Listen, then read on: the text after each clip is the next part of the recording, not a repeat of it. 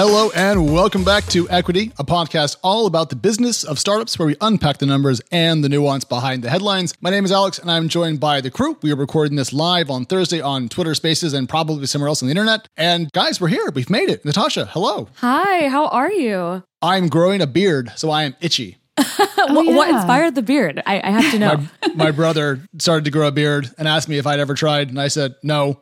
And I look like a person who got lost in the woods. I like Snazzy. it. Longer than they should have been. Snazzy as hell. No, I like it. I like it. It gives you an edgy look, Alex. It makes you look more edgy. the squarest person in the whole world finally looks edgy. Marianne, how are you doing? I am great. I am really good. Thank you, Alex. I'm glad to hear that. That is the most positive hello we've had in a while. So I'm proud of us. This is this is the summer impact. We're feeling good.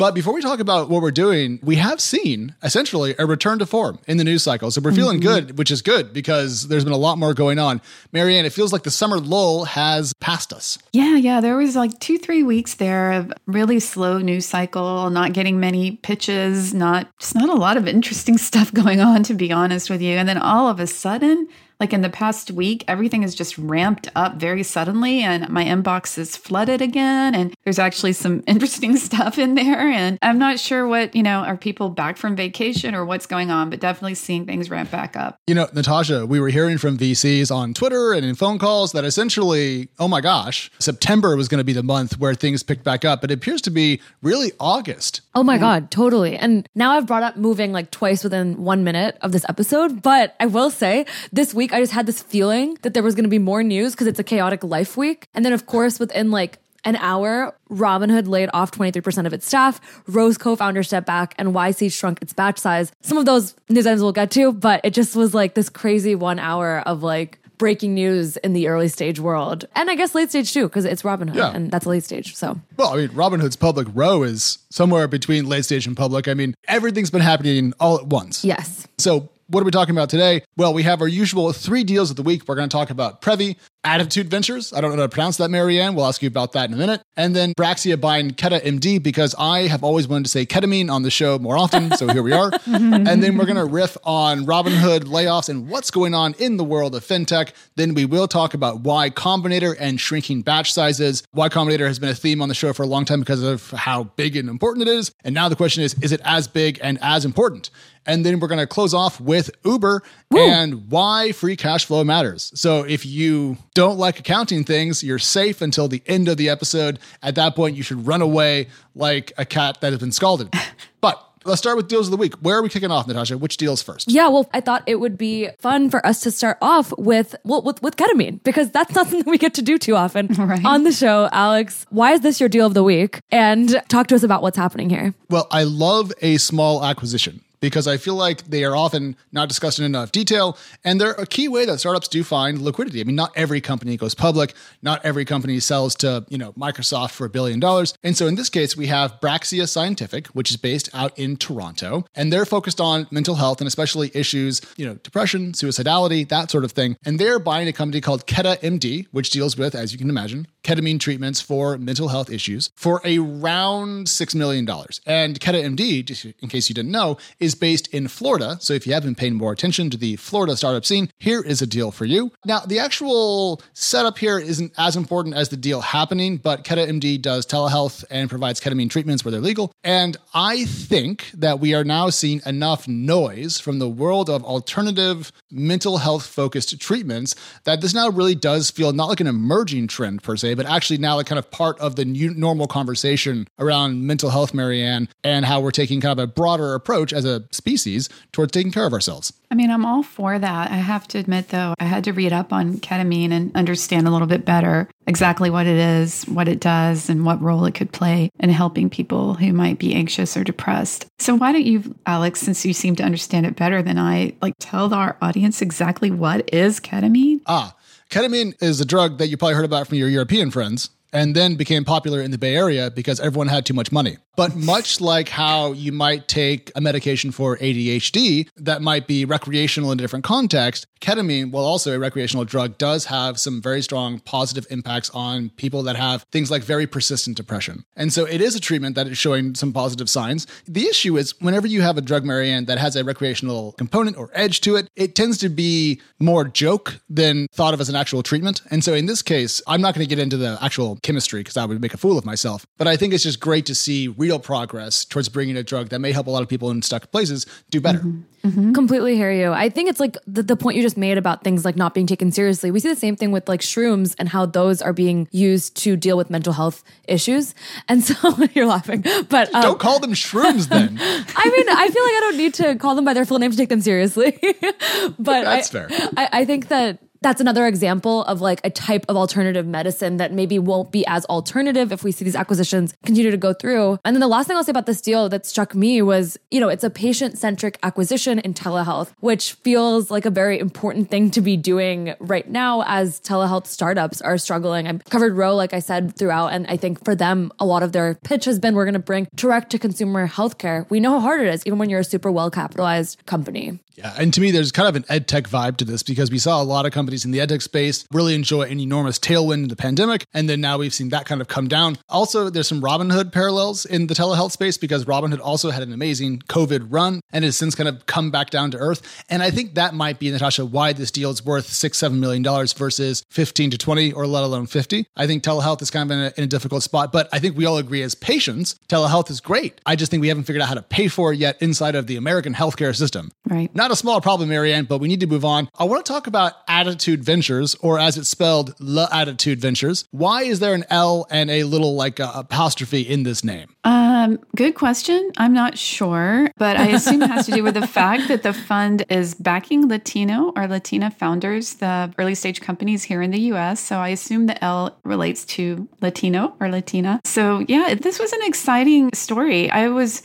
impressed, I guess, with the caliber, I guess, ah. of investors, LPs, and partners in this fund. This is a $100 million fund that just closed, and JP Morgan Chase was the anchor Ooh. LP. Bank of America was also an LP. We've got Royal Bank of Canada, Mass Mutual, Cisco a lot of very large organizations and institutions backing this effort. And interestingly, Oscar Munoz is a former chairman and CEO of United Airlines. He's also a partner. So we have some very high profile partners here. And what they want to do is they really want to help back Latino and Latina founders here in the US. They're focused on the US, not on LATAM. And they feel like this is one of the things I thought was really interesting that it's not just about, oh, you know, we want to help fund this underrepresented population. No, they like, there's opportunity here. You know, they're saying that here's a quote Latino, Latino owned companies enjoy a built in relationship with a rising generation of young U.S. Latino consumers. Investing in their early growth promises strong returns on investment for the next 30 to 40 years at a minimum. Wow. And Oscar Munoz says he calls this rising generation of Latino Americans the single biggest market since the baby boomer generation. So there's a lot of opportunity here and they see it. So I'm here for it. I think this is super exciting. I love that you pointed out the LP list because I think that is definitely like a huge signal to dig into. I saw like JP Morgan was this anchor investor and it's kind of interesting because JP Morgan has kind of ruffled a lot of feathers over the past few months with its involvement in funding diverse entrepreneurs. For example, when Backstage Capital laid off a majority of their staff, Arlan Hamilton said that part of the reason was LPs dropping out, and JP Morgan apparently, per her, told her that Backstage Capital wasn't far along enough for an investment. Mm, On the other right. hand, Techstars multicultural startup accelerator programs are also anchored by JP Morgan. And so I feel like this LP mm-hmm. is doing a lot in different ways. And yeah. I would be so curious to hear what they have to say about what their bar is. This is another example of them backing diverse focused investment firm. That's interesting. I want to take this in yeah. a less serious direction, which is that Oscar Munoz, the uh, former CEO of United, is to blame for every time I think that I was stranded on United Airlines when I was flying back and forth across the country a lot. So I'm excited to see Oscar has moved on to something else because even though I am a dedicated United customer, Same. I'm also a dedicated United hater. And I don't know what that says about me or American Airlines, but it's always fun to see people pop up in different areas. Also, I mean, Oscar, I mean, we joke, had a number of roles as a CFO. Mm-hmm. One of those business careers you kind of look at and you're like, oh, damn, that's impressive impressive. So fun to see him involved with this. But let's talk about our third deal of the week, which is Previ. And Natasha, I now need you to explain to me why I would ever grant someone else access to my paycheck. Cashback. That is Previ's whole promise and premise. It's a new fintech started by the co founder of Weave, which went public last year, based in Utah. And its whole pitch is that we're going to automatically deduct our standing expenses directly from our check. As a result, for doing that, we're going to get higher cash back. So let's say if you pay with your credit card, you might get two or 3% cash back. Previ wants to land partnerships that would get you up to 20 to 30% cash back. And it's starting really with, I wouldn't say like we're going to automatically deduct how much you spend on Chipotle. That's always my go to example for some reason. Yeah, I, I, why? Do you go to Chipotle a lot? You live in San Francisco. I just, I simply don't do. I don't know. Anyways, me being relatable. Um, so it's not like, I wouldn't say it's like for your small, cute purchases. It's for something like a phone bill, which exists mm. every month. It's a solid chunk of money.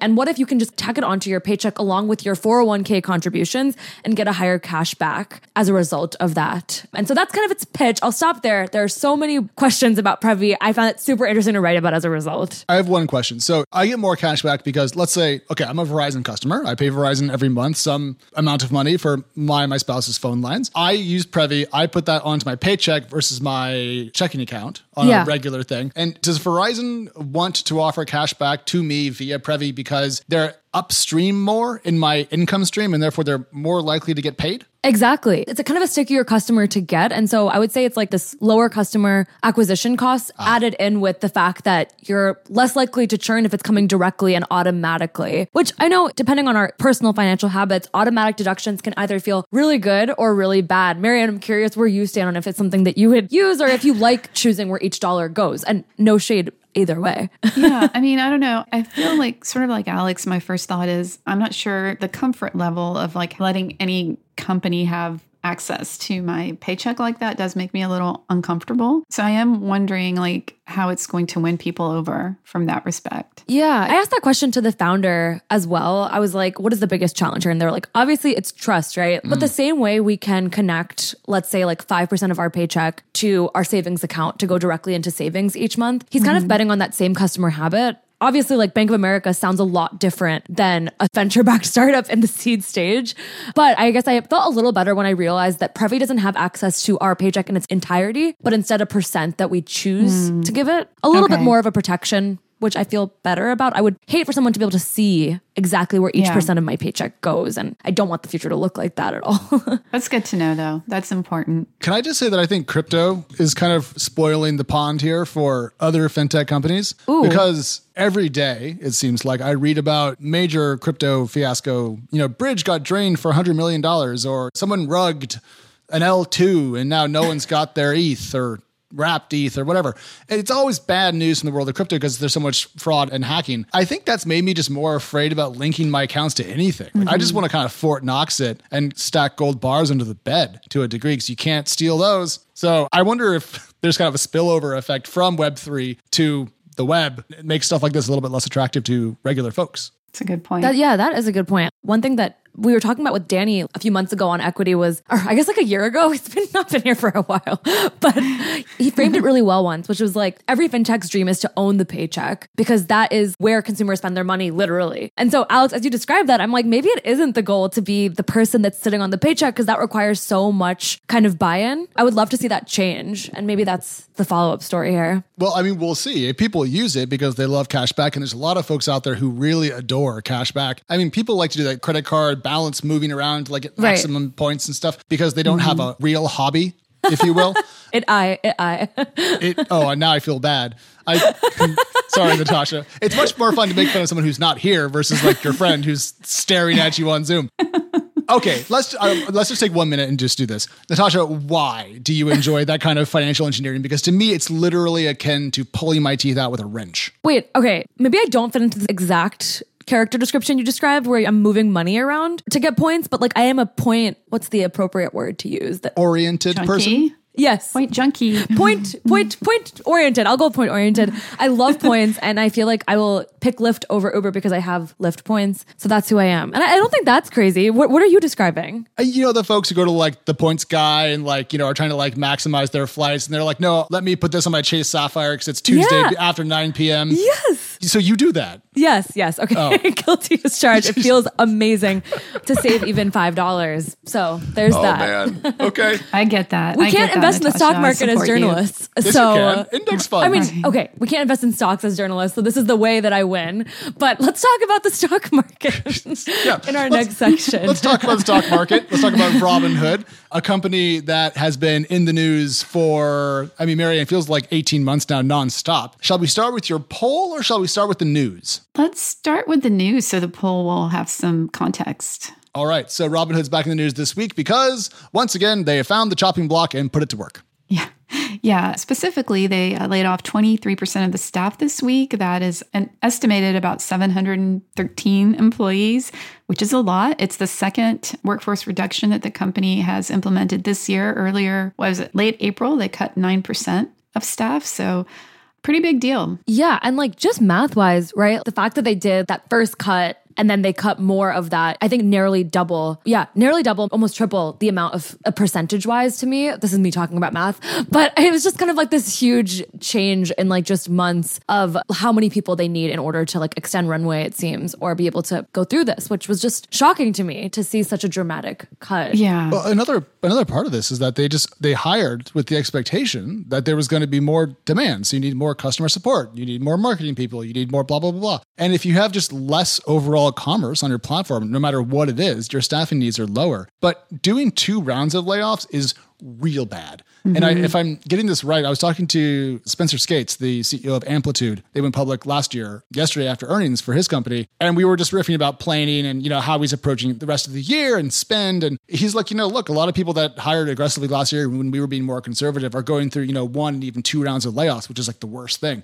And he's right. If you want to kill morale, do two rounds of layoffs in quick succession. Like if you have to cut, everyone says do it once. But I wonder if things just got even worse than they expected. I mean, I have a few thoughts on this. For one, this reminds me a little bit of Peloton, right? Like where they just didn't plan well or just got overestimated uh, the pandemic impact on their business and they just went crazy with hiring and another interesting part of all this that we we covered is that the CEO Vlad Tenev Yep. in a blog post uh, pretty much took responsibility for Robinhood's overhiring frenzy in 2021. He said it was done under the assumption that the heightened retail engagement would continue in 2022. Clearly, it didn't. He said that the earlier round of layoffs this year did not go far enough. And he went on to blame the continued deterioration of the macro environment and inflation, admitting this has reduced customer trading activity and assets under custody. So, as we had in the headline, he pretty much he said point blank, "This is on me."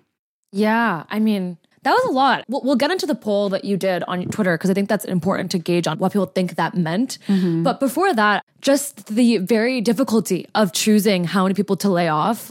Not necessarily being overly empathetic to a founder during this moment, but I do want to like kind of say it's pretty hard to probably gauge as a founder how many people you need to cut. And so the fact that we're seeing so many double reductions, I have a story about that coming out hopefully today. And then him saying, giving an example, it didn't go deep enough to me was just kind of like a reminder that things are changing so fast that they had to cut twice. And it's a mistake. Don't get me wrong. It just seems like a really hard mistake to avoid too. I imagine a lot of other founders are also thinking about this right mm. now. I mean, following up on Natasha's, let's not be too nice to people, but also trend Coinbase. I mean, if you think back to the start of the year, they're like, we're hiring aggressively, forget the crash, whatever. Then they were, we're going to slow hiring. Then it was, we're pulling offers. Then they did layoffs. Right. And that was within, I forget the exact guess, but a, a four month period, something, Something like that. like that, yeah. And so I think that there has been a lot of surprise on the people in the world of supporting consumer trades for various assets. Robinhood, mostly equities and options, Coinbase, mostly crypto. But they're not uniquely making this error. It seems to be more common.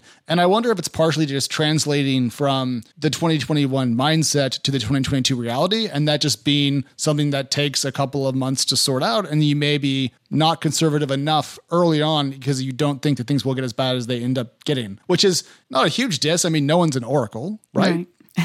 Exactly. Yeah, I mean, I I think that yeah, things really turned a corner pretty sharply. We all saw this downturn coming, but it just went full speed ahead. And so it's not shocking that a lot of companies were sort of left scrambling, trying to figure out what to do, preserve cash and, and runway. Um, go ahead, Natasha. Oh, sorry. I was just going to add into breaking news, which is that On Deck has just had another round of, of layoffs. Oh, wow. And so another example of a company having to cut twice. We'll work on a story about that after the show, but Yeah, I, weren't you already doing that? yeah. Okay. so the news just beat me. Um, Need to do that after. But, anyways, let's talk about a little bit about the sentiment around this, Marianne. What have you kind of been hearing from people? Yeah, I just, after we wrote this story together, Natasha, which by the way, I love when we all can collaborate in articles. Yeah. So I got to thinking, like, how do people perceive when a CEO makes this sort of public statement taking responsibility for job cuts? So I put out a poll on Twitter two, three days ago. We got nearly 300 votes. And I was asking, did you view Vlad's words as a rare display of humility or something else? And if so, what? 63.1% said something else, 36.9% said display of humility. I mean, wow. Yeah. Yeah, brutal. Yeah. Now, there was a lot of interesting responses. Is incompetence an option? Was one. Another was I view it as, at least on that point, he's getting good coaching. Another person isn't a CEO taking responsibility the bare minimum. As a CEO, everything is quote on you. So there was a actually quite a lot of interesting feedback to that poll. I think that person's correct. Taking responsibility is the bare minimum we should expect from CEOs. So However, true. given that we normally do not see the bare minimum, in this case, I will award Vlad five points because he did go ahead and take responsibility for it. He didn't trot out the VP of human resources to discuss how something, something, something needs a reduction in force. You know, showing up and owning it is the right thing to do. And I will award points for at least meeting minimum requirements. Yeah, and I know we need to move on. So I'll just say I, I agree with you, Alex. We don't 100% know how sincere it was, but certainly there's been a lot of layoffs over the past six to eight months. Better.com is one example. And clearly, many CEOs have not stepped up and taken responsibility, or in like Better.com's case, blaming the employees for what happened. So, like, kudos to him for at least, you know, making the effort. Again, we don't know how sincere it was, but not all CEOs do that. So, agree with you, Alex. I want to jump outside of the layoff world and just contextualize a bit within Robinhood's really hard year as a company. And Alex, I know you've been looking through their numbers a lot. How do you place this? Like expected, not expected? Maybe that's not the best question to ask, but we'll just love like a timeline or temp check. Yeah, so go back in time a long ways. In the old days, you would like pick up the phone, call your broker, and like execute a trade over the phone, and they would like charge you out the nose for it. And then in the 90s, with the internet, we suddenly had a way to have discount brokerages. You could pay eight, ten bucks a trade. It was revolutionary. Then Robinhood came along and said, hey, you know what? What if we had zero cost trades and we'll just make money off payment for order flow? And there's pros and cons to that model, but it was a revolution in bringing financial trading to the masses, or as Robinhood would say, investing. Now, the company then got a huge boost when the pandemic hit and we saw savings and investing kind of like wave. A lot of people were staying home, not traveling, had more cash, and they were bored. And so they got busy. They got busy on Robinhood. They got busy on Coinbase. They got busy on eToro and et cetera, et cetera, et cetera. In one finance, so many companies had this moment of four to six quarters of insane growth. And then the world changed. We started going back outside again, and suddenly people didn't want to buy meme stocks. They wanted to buy lunch with friends at restaurants. And then suddenly Robinhood was on the other side of this coin right after going public, actually. Nailed the timing there. Well done. Hmm. Seriously. Raised a bunch of money. And then now they're dealing with essentially the hangover of a very long and interesting party. So we're seeing lawsuits regarding crypto transactions. We're seeing, I think, some shareholder lawsuits. And the company is now going through multiple rounds of layoffs. So this is their period of sorrow. But really, we shouldn't be surprised because the same things that were going up due to artificial reasons would eventually come back down. And this is why I think companies like Robinhood and Coinbase will be valued more like gaming companies that have periods of hits and periods of troughs Yeah. than software companies, which are more durable and never really report year over year revenue declines. I love when you create a illustration that really mm-hmm. takes us through it. But this is why companies should stop drinking and and, and not experience these hangovers.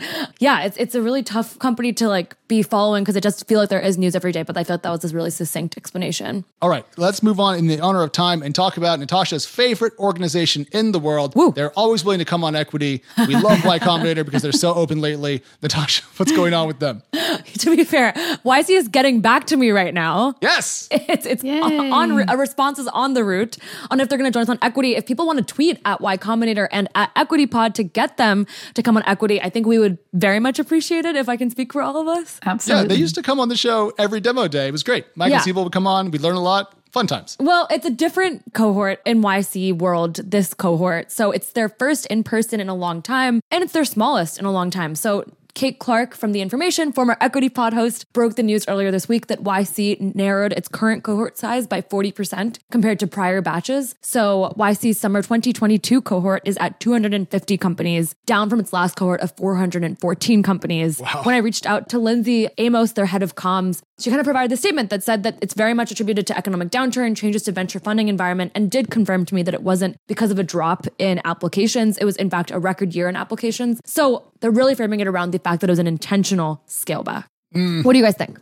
Well, I see some logic in it. Marianne, if you are expecting there to be fewer next rounds out there in the market, you may want to launch fewer startups into the world because you might probably want to right size your cohort to the venture landscape, is my guess. Yeah, and I mean, the organization was already kind of getting, I don't know if flack is the right word, but for making the cohorts so outsized to begin with. Like it was just making it harder and harder for companies to stand out. There was, you know, it just wasn't quite the same when you had so many different companies like presenting. And so it kind of to me, it's just similar to everything that's happening right now. It's like things kind of went crazy and people went nuts. And then they're like, oh, oh wait a minute, we really need to step back. Yeah, especially pulling back when I think we need more seed funding is kind of a strange moment. But Natasha, I'm curious if this matches up with what you're hearing from early stage investors. Are they seeing a downturn of, I don't know, similar size to warrant this kind of reduction in cohort sizes at YC? No one agrees with anyone. There are the oh. investors who very much are like, I have never been busier. And then there are investors who said that their deal flow has dropped by 90%. And so I think like squaring out that disconnect is really interesting. YC is somewhat related here because it is saying like they have never had more interest applications wise,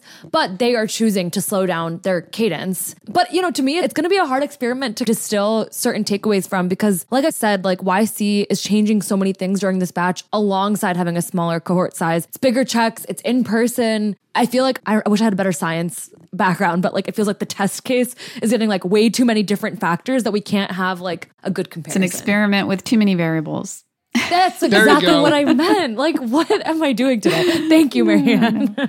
Marianne, not only our resident Grammy Award winning songwriter, but also our in house scientist. Needed it. She can do it all, ladies and gentlemen. Um, one last note before we jump on to Uber really quickly is that I'm curious to see what a reduced cohort size does to the diversity in both geographic and other terms that we track. Because if suddenly, for example, like the number of startups in India or Africa drops by like 80%, bummer. So I'll be curious to see what it looks like. I mean, I don't know. I have no data yet, but that's what comes to mm-hmm. mind. I am hearing that the investment in India has dropped a ton. And so I think that's something that we should follow up on. I guess I'm giving away one of our stories, but Yeah. that is something I'm looking into. But I think it's a really important point that we have to include in this conversation, which is YC has struggled with diversity surprisingly as it's expanded its cohort sizes. A smaller one, some would think, could either really help it, but historically we don't know how it's going to look. uh, historically we do know. But the question is, will it break with historical patterns and do better?